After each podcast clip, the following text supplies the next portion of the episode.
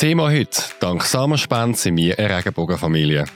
Leonie und Sonja wollen eine Familie gründen. Sie recherchieren alle Möglichkeiten und finden eine außergewöhnliche Methode, mit der beide Frauen können gleichzeitig Mutter sein können. Wie die Methode funktioniert und welche Rückschläge sie müssen erleben jetzt.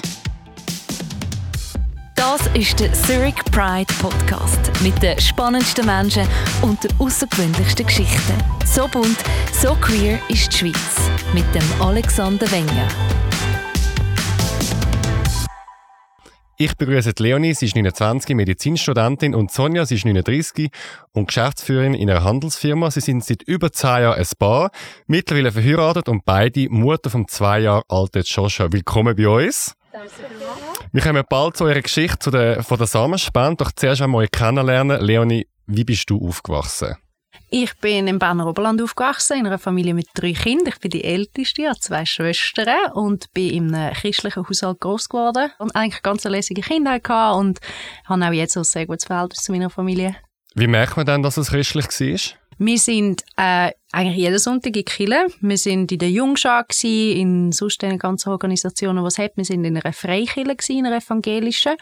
Und das eigentlich bis ich so im Teenie-Alter war, 14, 15. Und dann haben meine Eltern so ein bisschen gemerkt, dass es für unsere Familie nicht mehr das Richtige ist. Von eins sehr liberal und zehn ultra streng konservativ. Wie würdest du deine Familie einschätzen? Hm, also jetzt bezogen auf die christliche wäre sicher am Anfang eher, eher streng, aber so bei der Mitte, aber meine Eltern sind sehr, sehr liberal gewesen. Also wir sind alle drei nicht getauft, weil sie uns die Entscheidung haben wollen überlassen und das hat eigentlich schon gezeigt, wie fest das ihnen da auch irgendwie wichtig ist, dass wir selber entscheiden, was uns wichtig ist im Leben. Wie fest hast du gehört zum Beispiel, dass Homosexualität eine Sünde ist? Ganz ehrlich gesagt, eben gar nicht, weil ich habe gar nicht über Homosexuelle geredet. Das ist wie einfach das Thema, das ich gar nicht kennt vorher. Und, aber haben Sie da irgendwelche Sachen dazu gesagt? Hast du das einfach nicht gekannt? Wie ist das bei euch gewesen? Nicht gekannt. Also ich mag mich nicht erinnern, dass das je Thema war, dass man irgendwie mal aktiv gesagt hat, das ist irgendwie schlecht, aber eben auch nicht, dass es existiert. Also das ist wirklich erst so, als ich dann ein bisschen älter geworden bin, im Teenageralter und dann eigentlich, ja, als ich dann natürlich Sonja kennengelernt habe, ist da wie so ein bisschen eine Welt aufgegangen, wo ich vorher gar keine Berührungspunkte hatte. Wie hast du das Familienleben äh, erlebt? Wie viele Geschwister hast du gehabt? Wie sind ihr aufgewachsen? Ähm, zwei Schwestern und wir sind ähm, eigentlich ja, mega normal, ja, für das Schlusszeichen, mittelständisch aufgewachsen, äh, mit unseren Eltern in einem Häuschen mit Garten und haben dürfen Musik machen und Sport machen und ich habe, ich habe das Gefühl, ich würde jetzt rückblickend sagen, ich habe eine mega lässige Kindheit und ja, eigentlich mega lässige Familie gehabt und immer noch. Sonja, wie bist du aufgewachsen? Also ich bin im Kanton Zug aufgewachsen und ich würde jetzt mal sagen, ich bin so ein klassisch, in einer klassischen schweizerischen Familie aufgewachsen. Man gibt sich die Hand, wir tun beim Nachtessen über vielleicht Skirennen, die gerade stattgefunden hat, reden oder über das Wetter, wie es heute gerade war. Ja, das ist so ein bisschen bei mir eigentlich, wie man es so kann sagen, ja. Was würdest du dann klassisch schweizerisch sagen? Ja, mir ist halt einfach so, ich kenne es jetzt von den Parallelen von der Leo in ihrer Familie her, dort ist man einfach sehr, sehr herzlich. Man umarmt sich immer, wenn man sich sieht und während dem Essen wird diskutiert und wirklich manchmal auch so ein bisschen gefeitet während dem Essen, wenn man so ein bisschen unterschiedliche Meinungen hat. Und da muss ich ehrlich sagen, da bin ich am Anfang manchmal fast ein bisschen überfordert gewesen, ähm, weil da kommt dann noch so ein bisschen ein Teil asiatisches Temperament noch mit rein und da muss man wirklich schauen, dass man als Schweizer noch überhaupt irgendwie zum Wort kommt. Und am Anfang muss man also schon so keep it up, damit man in diesen Diskussionen noch dabei ist. Genau, Leonie, du hast mir gesagt, genau, dein Vater ist aus den Philippinen, deine Mutter ist Schweizerin, also da ist in dem Fall noch ein bisschen ein Multikulti-Hintergrund und du äh, Bünzli-Schweizerin. Ich bin Bünzli-Schweizer Okay. Ähm, ich habe mir beide im Vorgespräch gesagt, dass das, also eure Beziehung, dass es eure erste Beziehung ist mit einer Frau. Ihr sind vorher mit Männern zusammen gewesen. Ihr würdet euch als ähm, bisexuell bezeichnen. Wie habt ihr euch kennengelernt? Wie alt sind ihr da gewesen? Wo ist das gewesen? Wir sind, äh, wir haben uns durchs Handball kennengelernt, beim Handball kennengelernt. Wir haben beide Handball gespielt zu dem Zeitpunkt. Und wir sind beide, die Leonie dazu mal in der Junioren-Nationalmannschaft gewesen, ich in der A-Nazi gewesen, und dann hat man teilweise so ein bisschen zusammen Lehrgänge gehabt. Wir haben halt miteinander Zeit verbracht, hat ein bisschen miteinander geschwätzt und so weiter. Ja, bis wir dann halt gemerkt haben, dass da doch so ein bisschen mehr da ist, dass wir uns halt einfach mega gut verstehen und dann auch so ein bisschen angefangen haben, Zeit miteinander zu verbringen. Und zu dem Zeitpunkt haben wir aber immer auf dem Feld noch gegeneinander müssen spielen. Das ist auch immer so ein bisschen eine spannende Situation dann Aber auch relativ gewesen. amüsant. Aber es war auch amüsant, gewesen, ja. Wie alt sind ihr da gewesen? Du bist 29 gewesen 29, und ich 19. 19, Ja. Okay. Ähm, ab wann ist dann für euch zwei ein Date gewesen und wo hättet ihr einfach noch können Kolleginnen sein Also es gibt ja sicher auch ganz normale Freundschaften im Handball, es muss ja nicht gerade lesbisch sein. Allen Vorurteilen zum Trotz natürlich. Nein, nein, natürlich. Wir sind, ähm, wir haben uns einfach ab und zu gesehen, haben dann irgendwie mal abgemacht zum Shoppen, dann haben wir mal irgendwie zusammen zu Nacht gegessen, dann hat es sich mal ergeben, dass ich irgendwie wegen einem Trainingsspiel oder Lager oder so in, im Raum St. Gallen müssen sein. Ich habe ja dann noch im Berner Oberland gelebt und habe bei ihr übernachtet und wir haben einfach gemerkt, wir verstehen uns mega gut und irgendwann ist wirklich klar gewesen, das ist einfach nicht das Gleiche wie einfach eine Freundschaft. Und, und dann irgendwann ist es dann mal zu dem magischen ersten Kuss gekommen. Und dann ist eigentlich klar gewesen, okay, das ist irgendwie etwas anderes, das ist ein bisschen komisch. Und ja, und dann, Wie ist denn zu dem Kurs gekommen, wenn man noch nicht eine Art zu dieser, ich sage jetzt mal, Community gehört und dass wie klar ist, dass man sich mal küsst bei einem Date? willst du antworten? Also, ich weiss, ich, also wo und wie, ich habe keine Ahnung mehr, muss ich ehrlich sagen. das ist wahrscheinlich das Alter, das da spricht. Ich glaube, es war bei dir die gewesen. Ich, das ist gut möglich. Ja, ich weiß es auch nicht. Es ist einfach, wenn du doch mit jemandem, jetzt mit jemandem, wo du vielleicht nicht jetzt mega Hintergedanken hast, aber dann gibt es doch irgendwie den Moment, wo du einander anschaust und auf einmal irgendwie ist da etwas und dann kommt es zu dem Kuss und dann ist so initial ein bisschen komisch und vielleicht in unserem Fall jetzt schon ein bisschen sehr weird. Und man also ich mag mich besinnen, dass ich lange nicht genau gewusst habe, was das jetzt ist und was das bedeutet und so. Und, und Aber haben denn ihr euch dann vorher nie Gedanken über das gemacht? Über das Thema, kann ich auch auf Frauen stehen? Weil, ich kann es jetzt nur von mir sagen, bei mir ist es umgekehrt gewesen. Ich habe zuerst gewusst, dass ich auf Männer stehe, bevor ich mich verliebt habe. Und der erste Kuss bei uns umgekehrt. Das hat wie die Person gebraucht bei euch. Kein Anzeichen vorher. Aber Anzeichen durch das, dass wir halt vorher immer entweder eben eine Beziehung oder halt irgendein so ein Tamtam mit einem Mann haben. Ich glaube schon, dass man das ja von sich aus auch ein bisschen merkt, dass, dass so die Attraction auch schon in die andere Richtung könnte gehen. Aber man macht sich wieso auch ein bisschen nicht die Gedanken dazu. Ähm, und ja, ich meine, zum ersten Kuss, du merkst ja, dass dich die Person dich anzieht.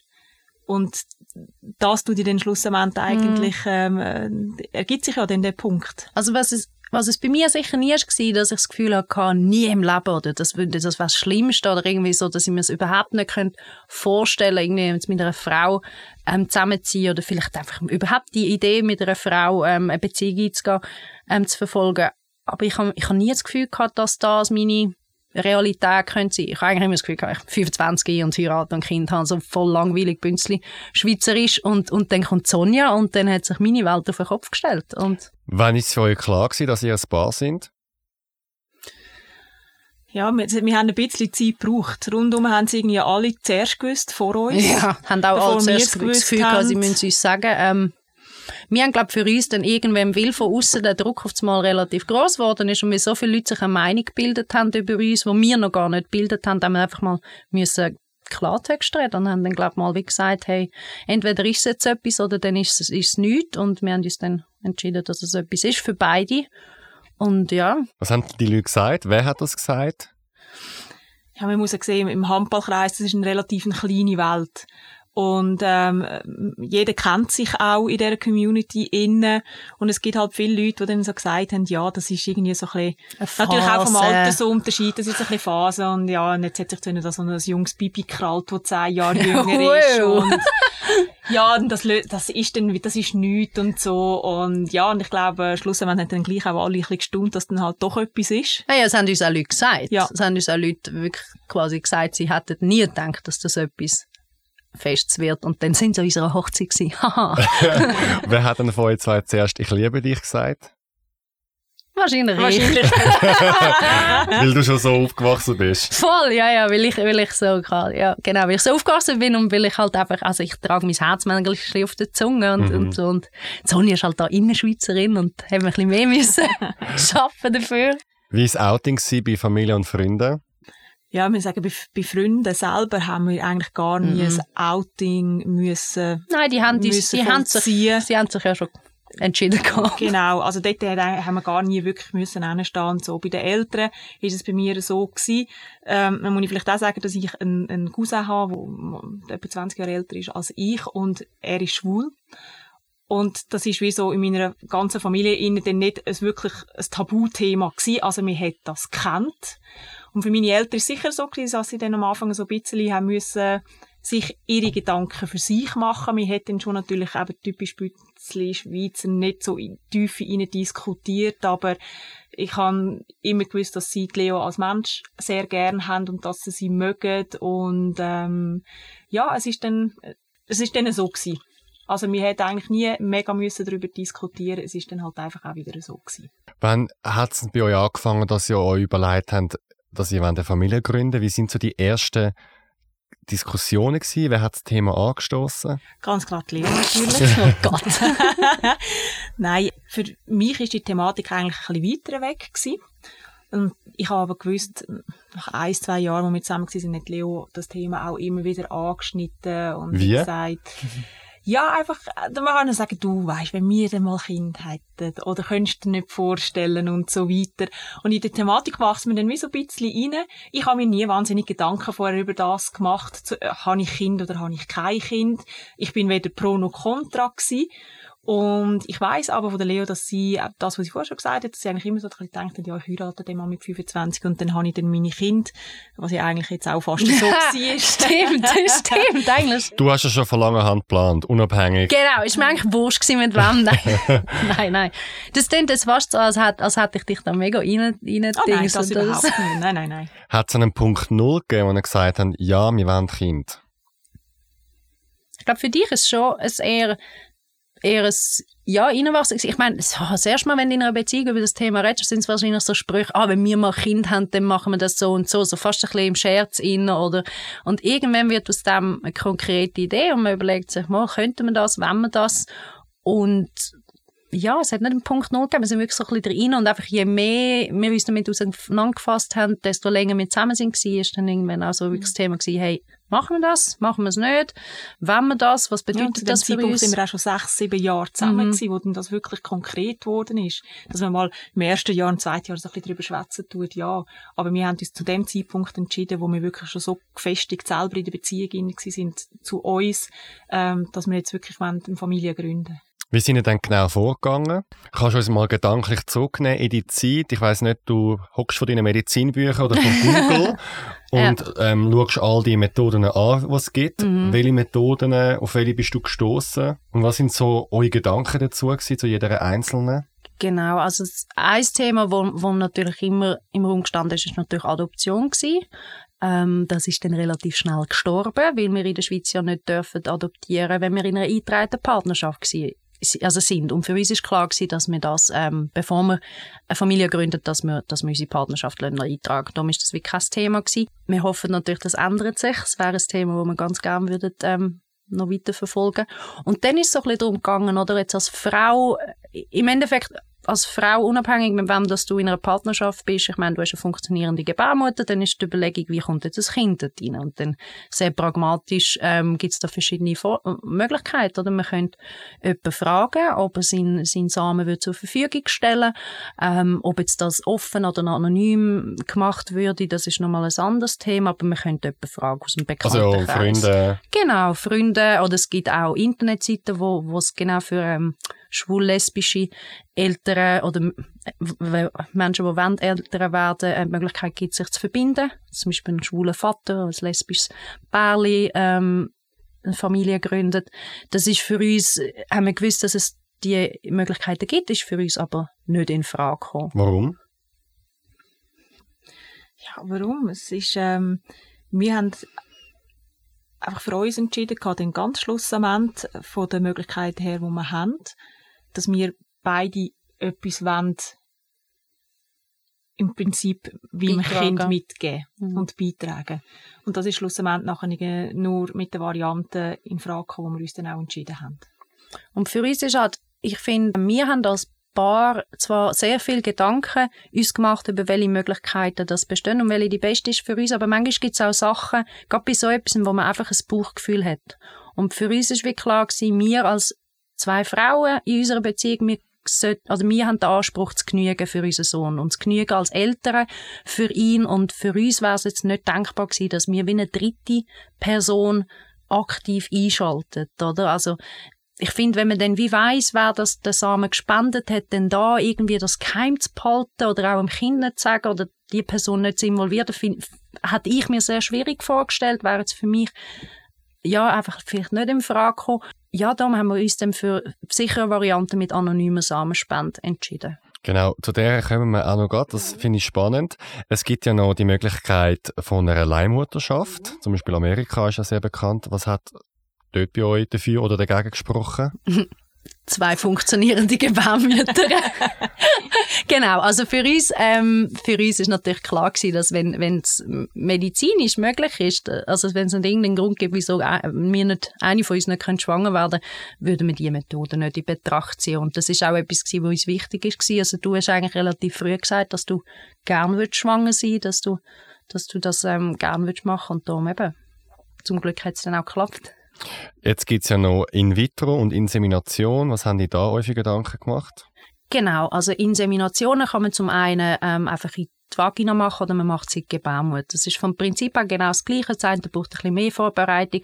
Ist natürlich in der Schweiz alles nicht möglich für schwule oder lesbische äh, Personen, ähm, wäre jetzt möglich gewesen in den Nordländern, in Deutschland, in Österreich und so eigentlich in sehr vielen westeuropäischen Ländern ähm, wäre es möglich gewesen. Und Man muss vielleicht noch mhm. kurz sagen, dass Insemination ist, der Mann gibt sein Sperma auf genau. natürliche Weg, also er masturbiert, er masturbiert in, in Becher. genau. genau. Und die Frau tut sich das mit einer Kanüle selber einführen. Genau. Also man hat einfach kein Sex, kein klassischer Sex, aber genau, es ist richtig. der gleiche Akt. Genau, und de facto ist das auch die sogenannte Bechermethode. Also wenn jetzt du, wir würden einen Freund fragen ähm, und der würde jetzt eben zum Beispiel mal am Abend könnte überkommen, sein Sperma zur Verfügung stellen und dann kannst du mit irgendeiner sexy Bratspritze könntest das eigentlich erledigen und dann, dann ist die Chance durchaus da, dass das können klappen. Wenn du es natürlich im medizinischen Setting machst, dann würdest du zum Frauenarzt gehen und dann ist dort das Sperma vorbereitet und dann wird das auch mit so einer Kanüle eingeführt. Das ist Sache von einer Millisekunde und dann zwei Wochen später einen Schwangerschaftstest machen. Genau. Dann gibt es ja noch in vitro, das ist ähm, außerhalb vom Körper, wird die Eizelle mit dem Samen vom Mann befruchtet. Das wird ja eher gemacht bei heterosexuellen unfruchtbaren Paaren.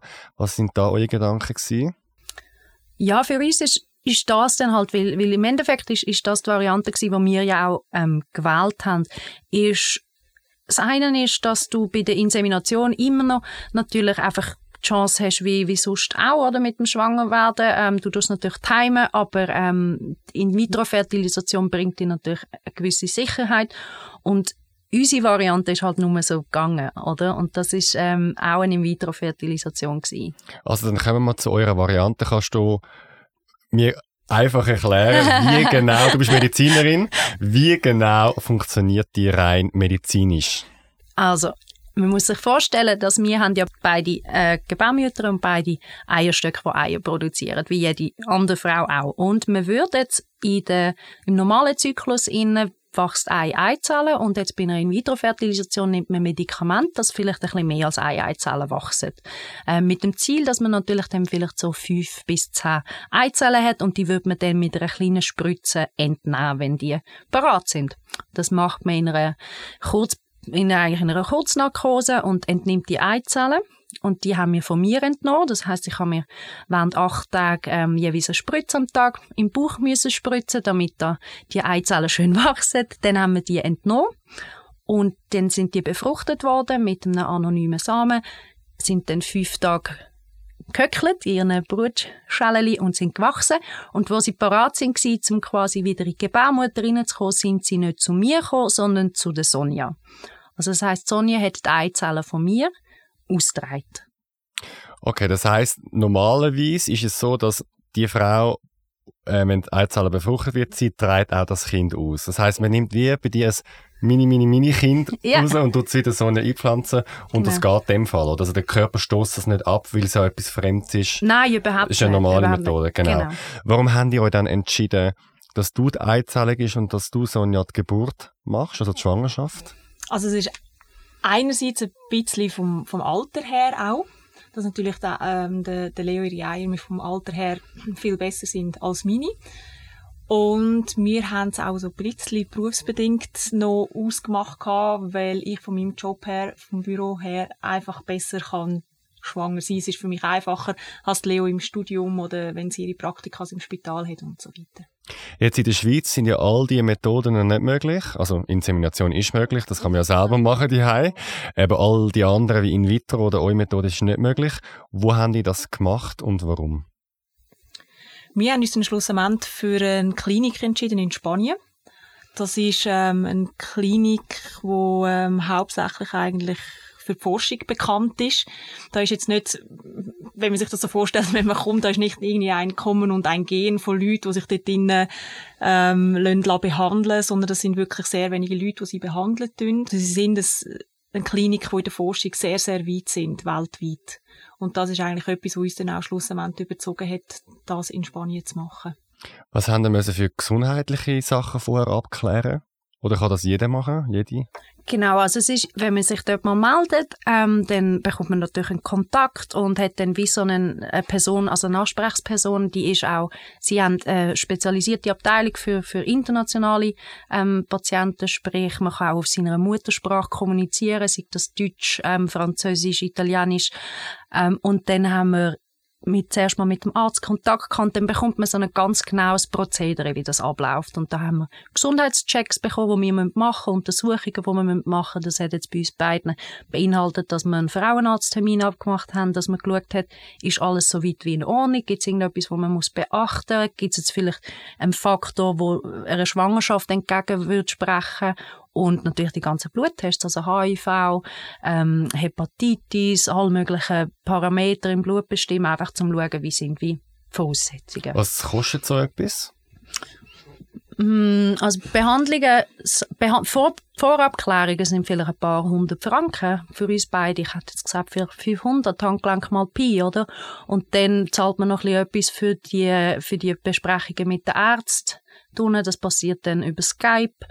Und nachher also natürlich... Also man die ganz normalen äh, Untersuchungen im Gyni, genau. wo, wo abgerechnet werden, ähm, wo dann eigentlich im Normalfall noch über eine Krankenkasse ja auch abdeckt sind. Genau, wir haben es jetzt einfach alle selber bezahlt. Genau. Weil es ja eben so ist, dass, dass in der Schweiz ähm, Fruchtbarkeitsbehandlungen ja nicht, nicht zugelassen sind ähm, und wir halt einfach, wie gesagt haben, ja, all das, was dort ist, das zahlen wir natürlich ja. selber. Schlussendlich sind natürlich Medikamente, wir haben auch Medikamente mhm. alles selber bezahlt. Und dann ist es vielleicht auch noch ein bisschen speziell, dass man die äh, Verordnungen von Spanien her bekommt und man muss da in der Schweiz, also man kann nicht mit einer spanischen Verordnung zu der Apotheke gehen und sagen, ich brauche die Medikamente, sondern man muss von seinem Gyni das umgeschrieben haben. Und das ist vielleicht auch noch ein bisschen speziell, dass man wirklich auch einen Gyni braucht, wo einem das macht. Also Sie haben ja bei der Schweiz gehabt, wo auf eurer Seite war. Ja, genau. Ist das legal, was er macht? Fruchtbarkeitsbehandlung findet komplett in Spanien statt. Unter anderem und, Recht im Fall. Und, genau. Und findet auch, die, all die Planung findet dort statt. Wirklich, ähm, das Einzige, was vielleicht in einer Grauzone ist, ist das Thema eben, dass das, dass das Rezept umgeschrieben wird. Wobei man unter Umständen auch, wenn man es selber zahlt, könnte ich mir vorstellen, dass man allenfalls in einer Apotheke auch das so bekommt. Oder das, mhm. Was haben wir dann schlussendlich auch gezahlt? Ich meine auch noch Reisekosten, Hotelkosten. Was ja, Behandlung selber hat natürlich noch über, über, Wir haben es mal so ein bisschen äh, über den Daumen geschlagen und sagen schlussendlich etwa vielleicht um die 20'000 Franken. Aber das ist dann mit der Also jetzt einfach so Genau, das ganze quasi das ganze Paket. Päckchen. Ein ja. Baby machen und ein Baby bekommen und nachher ein Baby... Das etwa um die 12'000 Franken. 12'000, okay. 13'000 Franken. Jetzt ein großer Punkt ist das Thema, woher kommt das Sperma oder das Samen? Was woher kommt das Sperma? Genau, das ist das wissen wir nicht. okay. Genau, nein, das ist natürlich, jetzt kann ich natürlich super anknüpfen das, was Sonja gesagt hat wegen der Forschung, oder? Das ist uns ein wichtiger Punkt gewesen, dass es natürlich eine renommierte Klinik ist, wo ähm, nicht nur jetzt die Dienstleitung, die Behandlung anbietet, sondern auch irgendwo äh, gewisse ethische ähm, wie soll man dem sagen, gewisse, gewisse ethischer Rahmen das Ganze auch stattfindet. Das ist uns wichtig Ähm, es ist Was wäre denn unethisch gewesen? Unethisch im Sinne von Eugenik. Also im Sinne von, dass man könnt, als, dass man einfach könnt auswählen. Also ich hätte jetzt gerne ein blauäugiges Kind und ich hätte gerne ein, ein Mixed Race Kind oder ich will nur ein Mädchen oder was auch immer so Sachen. Also ihr habt keinen Einfluss gehabt, wie Nein. der Mann aussieht? Nein, wir haben keinen Einfluss gehabt. Wir haben das nicht können bestimmen. Wir haben vor Behandlungsbeginn ähm, quasi müssen ausfüllen die phänotypischen Merkmale, sagt man dem, also die äußerlichen Merkmale von uns und halt auch ein Foto, weil sie genauso bei heterosexuellen Paaren wie bei homosexuellen Paaren, wenn ein Partner nicht kann, die Zellen zur Verfügung stellen. Also eine Frau nicht eine Eizelle oder ein Mann nicht sein Sperma und man muss fremde Eizellen oder fremde Samen nehmen, dann nimmt man das von einer Person, die äußerlich dieser Person gleicht. Wie machen wir denn das bei euch? Weil du hast jetzt eben als Filipiner eher Genau. diesen asiatischen Touch, Genau. ähm, schöne Mandelaugen, die ich habe. Du Sonja, du hast grüne Augen, eher hell von der Haut, sagen wir dunkelblond. Was nimmt man denn da? Also ist jetzt eben so, die Leo hat ja können ihre Gene mitgeben mit der Ah. Eile. Und das heisst, die phänotypischen Merkmale, die laufen auf mich. Also der Spender muss auch eher, ich sage jetzt mal, blond sein, die, die grün-grauen Augen haben. Die helle Haut. Ja, genau, helle Haut und so weiter. Und manchmal müssen wir immer lachen, wenn wir uns den Josh so anschauen, weil er eben auch so, so ein bisschen blonde Haare hat, so das Hell ist, ja. hell ist und so weiter. Und es ist so lustig. Ich glaube, man sieht natürlich schon das, was man wegsehen und so, aber ganz viele Leute in unserem Umfeld sagen uns immer wieder, wie fest, dass er der Sonja gleichen wird. Und das ist für uns immer sehr amüsant, weil, ja, wir sind natürlich, ähm, Also, ihr wisst Ja. wirklich nichts über den Mann. Also, das heisst, Mhm. irgendein Spanier ist an irgendeinem Tag in die Klinik, hat in einem Becher sein, seinen Samen gegeben. Ihr wisst weder den Namen noch wie er aussieht, Alter, Grösse, Gewicht, Wir Bildung. wissen Wir das wissen- Alter, das Alter wissen wir alt genau. Ist er? 21. 21. Und die Blutgruppe, weil er die gleiche Blutgruppe hat wie ich. Einfach damit es nicht äh, zu irgendeiner Kompa also Kompatibilitätsstörung beim Kind kommen kann. Was wir nicht mal wissen, ist, ob er Spanier ist. Oder? Weil die haben natürlich, die arbeiten mit Samenbanken. Und sie können eben auch, wenn sie die Merkmale vielleicht selber nicht können abdecken, haben sie die Möglichkeit, mit anderen Kliniken zusammenzuarbeiten. Darum wissen wir, so betrachtet wirklich nicht. Also es ist eine sehr große Überraschungskiste, wie unser Sohn mal wird aussehen und, und so. Aber ähm, Blonde Spanier sind doch auch eher selten. Ja. Genau, Aber genau. weiss man dann etwas über so Motiv von so Mann? Weil, ich weiss jetzt nicht, je Mhm. nach Land kommt man eigentlich auch fast nicht über. Also, es kann wie nicht am Geld liegen, dass jemand so etwas macht. Nein, es ist so. Also bei ihnen, es, wir haben das auch nachgefragt und es ist so, die bekommen ähm, eine Spesenentschädigung, einfach für, wenn sie, wenn sie regelmäßig spenden sind für, für die Fahrkosten, aber sie bekommen nichts für die für die Spende in dem Sinne. Es sind wirklich Männer, die aus altruistischen Motiven heraus das machen, weil sie eben jemandem helfen wollen. Ähm, ich habe ein Interview gelesen auf ihrer Seite, also auf der Klinikseite mit einem Spender, der eben gesagt hat, für ihn ist das so ein kleiner Akt, wo aber für jemand anderes dann so etwas Grosses kann sein. Und das hat mir sehr einen schönen Satz gedacht. Ähm, aber es gibt sicher auch die Männer, die vielleicht auch mit einfach den Gedanken, dass sie selber etwas können hinterlassen irgendwo, dass das vielleicht auch etwas ist, was sie motiviert. Da kommt es noch dazu, sie haben eine sehr grosse medizinische Universität, die gerade nebendran ist. Genau, vielleicht sind es auch, vielleicht sind auch einmal Studenten. überall laufen. Genau. Okay, jetzt, ähm, Joshua wird voraussichtlich sein Vater, sein biologischer Vater, nie kennenlernen. Mhm. Wie ist das für euch?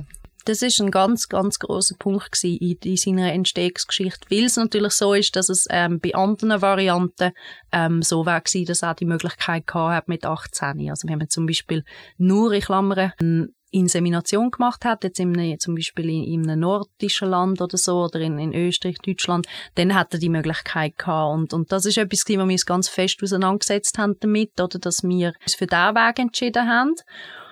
Und das ist etwas, wo wir sehr sensibilisiert sind drauf. Also, dass, dass er diese Möglichkeit vielleicht nicht hat. Aber wir halt einfach auch glauben, dass, ähm, dass die, dass Sachen, wo wir ihm mitgeben, also die Liebe, die Sicherheit, wo wir ihm geben als Eltern, dass das für ihn wichtiger ist als, als Wissen drum, ja, vielleicht, wer der Erzeuger war, oder? Wir, wir, wir wünschen einfach, wir wünschen uns, dass wir ihm als Familie langen.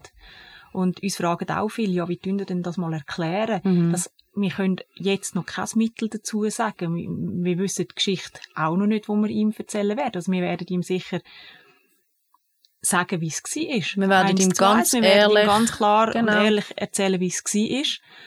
Und je Ähm, nach Alter natürlich, ja, einfach oder? Altersbedingt angepasst. Und wir Was wäre haben denn ein gutes Alter? Ich meine, wenn, sagen? nein, was, wenn er das erste Mal kommt Wenn und kommt fragt, Frage, oder? ja. Wenn er das erste Mal irgendwie fragt, oder wieso habe ich keinen Papi, oder wo ist der Papi, oder was auch immer. Ich denke, er, hat, er sagt ja jetzt auch zu den Eltern von, von Freunden, sagt er auch, das ist der Papi von jemandem. Also er weiß, er kennt den Begriff Papi und er weiß, was das ist. Und wir, wir haben das Ganze, das ist auch so eine klassische Frage, männliche Vorbilder. Wir haben ganz viele männliche Freunde, Eltern von, von, von anderen Familien, die wir befreundet sind, Onkel, ähm, etc., wo, wo eine wichtige Rolle einnehmen, ja. Großväter. Ich glaube, wenn er zuerst mal die Frage stellt, werden wir ihm klar sagen, dass es irgendwo jemanden gegeben hat, der uns hat müssen helfen, damit wir ihn haben bekommen. Wir haben uns so fest gewünscht, dass wir ihn haben, dass wir die Hilfe angenommen haben. Oder? Es war ja nicht nur der Spender, es war auch der Doktor und all diese Sachen. Und je älter das wird, desto mehr dass er natürlich auch versteht, wie, wie Fortpflanzung funktioniert, werden wir ihm sagen, wie das, wie das es war. Ja, wir, wir haben para parallel auch Freunde, die sich für den anderen Weg entschieden haben wo es mhm. dann eben möglich ist, wo die Kinder irgendwann mit 16 können kommen und sagen, ich möchte jetzt gerne meinen Vater kennenlernen.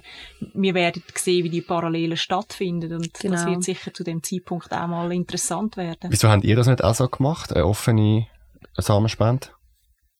Ja, wie es uns eben, wie wir wirklich das Gefühl haben, dass wir als Eltern genügen also wie wir haben den Anspruch als Paar, ähm, ja gleichberechtigt zu sein wie andere ältere Paar. Wir haben den Anspruch, ähm, als Eltern anerkannt zu sein und die gleichen Rechte zu haben und dann müssten wir ja in meinen Augen auch genügen.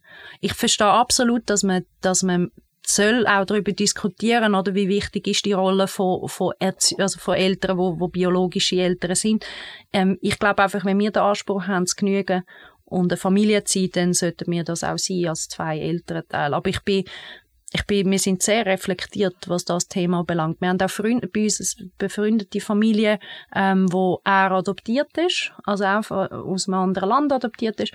Und er zum Beispiel nie das Bedürfnis hatte, seine Eltern kennenzulernen, seine biologischen Eltern. Hankerum, sein Bruder, der auch adoptiert ist, hat, hat das Bedürfnis gehabt und ist auf die Suche gegangen. Und ich glaube, das ist so etwas Individuelles und das können wir jetzt wie noch nicht wissen, was unser Sohn mal wird wählen und was ihm wichtig wird sein. Das Einzige, was wir können, ist ihm beistehen bei welchem Weg auch immer, dass er dann entscheidet, wie er damit umgehen Nochmal zurück äh, zu den Arztbesuchen. Das heißt, man hat jetzt die Eizelle genommen, es ist befruchtet worden, man hat sie die eingepflanzt. Wie ist es dann weitergegangen? Ja, wir sind dann nachher wieder, wieder heimgegangen, ganz normal. Wir haben nach zwei Wochen dann können mit so einem ersten Test feststellen, ob ich schwanger bin und das hat dann auch wirklich ganz zügig angezeigt. Ähm, dann ist der Termin beim, beim Gynäkologen gekommen, der hat dann auch Test gemacht, Bluttest gemacht, der dann angezeigt hat, dass ich schwanger bin. Und ich habe dann leider nachher an, an der achten Woche eine Fehlgeburt erlitten, wo wir dann ähm, das erste Kind verloren haben. Wie war das? Gewesen? Es ist gerade schüss in dem Moment, ähm, wenn du dann halt in die Notfallaufnahme musst gehen, weil du verlierst dann relativ viel Blut und das ganze Gewebe löst sich ab und so, ist es noch ein bisschen unreal weil es auch erst in der achten Woche ist. Und ja, ich habe mich dann schon ein Wochenende ein bisschen abkapseln und habe ein bisschen brüllen daheim und ähm, ja, es geht aber auch vorbei. Hast du nicht daran gezweifelt, ob du das jetzt nochmal weitermachen oder aufhören? Nein, eigentlich nicht. Für mich ist relativ schnell klar gewesen. Wir haben ja noch das zweite Eile eingefroren in Spanien unten. Und ähm, für mich ist es dann relativ schnell klar gewesen, wenn wir wieder die Möglichkeit haben zum Abfliegen, dass ich dann wieder gegangen und unser Eisbärli, Anführungsschlusszeichen, dann wieder abholen. Wie ihr es geschafft habt, nochmal schwanger zu werden, wie die Geburt verlaufen ist und warum sich auf einmal noch Cash eingeschaltet hat, über das reden wir gerade in einem Moment. Doch zuerst zu unserem Thema Aufruf. Wir suchen Gäste für eine der nächsten Folgen von unserem Podcast. Du weißt eigentlich ganz genau, dass du queer bist, doch du schaffst es nicht, dich zu outen oder du willst dich gar nicht outen. Führst du nach außen ein scheinbar heterosexuelles Leben? Wenn du willst, uns deine Geschichte erzählen und erklären, wie du es schaffst, die zwei Welten zusammenzubringen, melde dich jetzt, Thema demnächst, ich führe ein geheimes Doppelleben. Melde dich per Mail an podcast.zhpf.ch und erzähl uns deine Geschichte. Willkommen zurück. Unser Thema heute, dank Samenspende, sind wir eine Regenbogenfamilie. Gast sind bei uns Sonja und Leonie aus Zürich. Erzählt mal, ihr habt es dann nachher nochmal probiert. Wie ist der zweite Versuch? Wie hat das stattgefunden? Ja, der zweite Versuch ist dann so gewesen, dass ich wieder runtergeflogen bin und eigentlich nur für zwei Tage und ich habe dann ähm, am ersten Tag müssen in der Klinik vorbeigehen, dann haben, haben wir noch mal schnell so einen kleinen Ultraschall gemacht am nächsten Tag haben sie mir dann müssen ein Okay geben, dass mit dem Auftauen vom Eili auch alles gut funktioniert hat und so weiter. Und dann konnte ich können wieder in die Klinik fahren. Nachher ist im Prinzip der Embryo wieder eingesetzt worden. Und am nächsten Tag wieder heimfliegen. Relativ unspektakulär eigentlich. Und dann bist du schwanger gewesen? Dann ist wieder zwei Wochen gegangen, wieder Test machen und wieder schwanger gewesen, ja. Und wie war das Gefühl dort? Hat man da nicht nochmal Angst, dass man es vielleicht nochmal verliert? Ja, also die ersten paar Wochen ist jedes Ziehen im Bauch und alles hat man eigentlich Ja, das stimmt. ein ist dann bisschen so ist mega so ein hypersensibel. Ja, wirklich sehr sensibel auf, auf alles ziehen im Bauch. Aber ja, je fortschreitender das alles ist und du dann irgendwann so die magischen zwölf Wochen auch erreicht hast und geschafft hast, desto sicherer wirst du. Ja, und du freust dich gleich. Also es ist, es ist, glaub, es ist so ein ambivalentes Gefühl. Also wir haben uns mega gefreut, dass es natürlich wieder geklappt hat. Ähm, und gleichzeitig eben sind wir sehr sensibilisiert gewesen. Und dass ich zwölf Wochen marke, ist natürlich für mich als, als Medizinerin immer so ein bisschen, ja, man hat immer das Gefühl, zwölf Wochen ist, ist make it or break it. Aber es ist natürlich viel vorher und viel nachher genauso auch Ding. Von dem ich sehe das natürlich nicht ganz so, ganz so eng. Also ich bin 33 und meine Mutter hat heute, glaube ich, noch Angst um mich. also von Genau, dem her, ich genau. glaube, wenn man einmal, ich bin ja ein Genau. Mann, wird das wahrscheinlich nie können nachvollziehen, aber wenn man, glaube einmal Mutter ist, dann Ja. wird die Angst ums Kind nie weg Das sein, oder? ist- Ist, genau richtig. Wie hat euer Umfeld reagiert auf die Schwangerschaft? Oh, die sind so, die haben sich so gefreut. Also es ist, es ist noch lustig gewesen. Wir haben auch so ein bisschen das Gefühl gehabt, hm, es ist ja noch das eine, das Bärli zu und so, aber dann ein Kind zu haben, ist, ist natürlich nochmal ein Thema, das vielleicht für viele ein bisschen emotionaler ist. Aber es ist, es haben sich so viel gefreut gehabt. Und es ist eigentlich wie, wie so, wie ich es dann vorher bei Freunden oder auch nachher bei Freunden erlebt habe, erzählt haben, sie sind schwanger. Es ist also nicht irgendwie anders gewesen oder so. Es hat vielleicht ein paar gehabt, die dann gefragt haben, aber wie denn? Oder äh, so, aber die meisten haben, haben sich einfach mit uns gefreut und das ist uh, uh, mega schön gewesen. Kritische Fragen? Also, ja, also vielleicht einfach so das Thema Wenig. wenig, wenig, kritische Fragen. sehr viel Interessensfragen. Das hat man gemerkt, dass die die Leute wirklich gefragt haben, ja, wie ist denn das gegangen? Und, aber von einem sehr lieben liebevollen Ort aus, also wirklich so aus, aus Interesse, vielleicht auch eigene Vorurteile oder eigene Vorstellungen so ein bisschen ähm, anzupassen. Es hat schon die Leute, die natürlich dann fragen, ja eben, wegen männlichen Bezugspersonen oder wie denn das und der Vater fehle doch und so, aber nicht, nicht jetzt böse, sondern mehr so, wie mit, mit dem umgehen, oder? Und das ist, ja, hat teilweise spannende Gespräche gegeben. Mhm. Teilweise sogar von Viel- Leuten, die selber queer sind. Das Ja. ist sehr spannend. Viele gewesen, Leute trauen dich auch gar nichts zu fragen. Ja. Schweizer halt. Also, wenn du schwanger bist, und wenn wir überlegen, bei mir in der Firma und so, also ich glaube, das sind die wenigsten gewesen, die einfach mal so können, die wirklich und fragen, hey, wie ist er denn entstanden? Aber sie haben gewusst, dass du mit der Frau zusammenlebst. Ja, Keine Frage. keine Frage. Okay. Schweizer pur. es kann dann schon mal sein, dass natürlich jemand kommt fragen, was auch interessiert. Und ich sage immer, die, die, die, was interessiert, die sollen dann fragen, die kommen auch eine Antwort über. Du tust es selber ein bisschen abwägen, bei wem gehst du wie tief ins Detail und bei wem halt es halt ein bisschen oberflächlicher. Das kannst ja du selber entscheiden. Am 16. Dezember 2017, Punkt 1931, 37, ist euer Sonnenschein auf die Welt gekommen. Wie ist die Geburt für euch? Ja, die Geburt ist, ähm, ja, wir sind eigentlich relativ noch lange daheim gewesen. Ich habe von Freitag auf Samstagnacht schon relativ früh mal Wehe gehabt. Und du hast mir einfach nichts davon gesagt. Ja, Sie ich habe das relativ gut ausgehalten daheim und ich habe es auch nicht so als schlimm empfunden. Wo wir dann äh, das erste Mal im Spital waren und haben müssen anrufen und gesagt, ja, sind Sie Erstgebärende? Ja, kommen Sie einfach mal vorbei, wir schauen dann. Und ich hatte dann aber schon ähm, den Muttermund schon 18 offen gehabt, wo wir im Haben sie es Spital eigentlich liegen direkt in, in den Geburtssaal Ja. hinein- hineingeschoben? Und ähm, ja, was dann losgegangen ist, ich bin relativ lange in der Presswehen gsi und es ist einfach dann irgendwann nicht mehr vorwärts gegangen. Wir haben es dann nochmal mit dem Vakuum versucht und Ja, ähm, unser Schätzi hat einfach ein bisschen mehr Zeit gebraucht und dann ist dann im Ops auf die Welt gekommen. Hat es eine Sektion gegeben. Und nachher, ich meine, nachher ist er da gewesen und dann ist irgendwie, äh, keine Ahnung, ist die Welt einfach heller geworden. Und Wie ist denn das Gefühl? grösser. Beschreibt es mal. Wow! Das haben mich im Fall, schon das haben mich, viele haben mich das gefragt. Das ist, gell, ich habe ihn natürlich, ich habe ihn als erstes gesehen. Oder das ist halt, wenn, wenn bei einem Kaiserschnitt, ich habe ihn als erstes ja. bei mir gehabt. Ich habe ihn gesehen und ich habe zuerst nicht gewusst, was mit mir anfangen. Ich bin so baff gewesen und, und dann ist einfach so ein, ein Gefühl von, der gehört jetzt zu mir und das ist jetzt mein Kind und, ah, Eierkuchen und rosarote Brille und alles. Es war mega schön gewesen, in den ersten paar Tagen. Du bist so in, einer- in einer richtigen Bubble drin. Jetzt kommen wir zu einem mega spannenden Teil, wie ich finde, und zwar die Geburtsurkunde. Oder wir fassen nochmal zusammen. Die Eizelle ist von der Leonie, von dir. Das heißt genetisch bist du die Mutter. Du, Sonja, hast aber den Bub auf die Welt gebracht. Was steht in der Geburtsurkunde? Also in der Geburtsurkunde steht, dass ich die Mutter bin. Weil der Bub wie aus dir rausgekommen ist. Weil ich ihn geboren habe. Genau. Das Schweizer Recht sieht, das ist so, dass die Frau, die das Kind gebärt, ist automatisch Ist automatisch Mutter. Das Spannende wäre ja jetzt, wenn man einen DNA-Test macht, dass du keine einzige Verbindung hast, genetisch gesehen, sondern nur du, Leonie. Genau, also wobei die Forschung unterdessen, man ist sich nicht sicher, wie viele Zellen das, das bei der Schwangerschaft auch mitunter noch übergehen, aber das ist natürlich ein anderes Thema. Aber ja, genau, es ist so. Ich bin natürlich die biologische Mutter von unserem Kind. Bei euch hat sich dann nachher Cash gemolden, also sozusagen die Vormundschaftsbehörde von der Schweiz. Was ist dort passiert?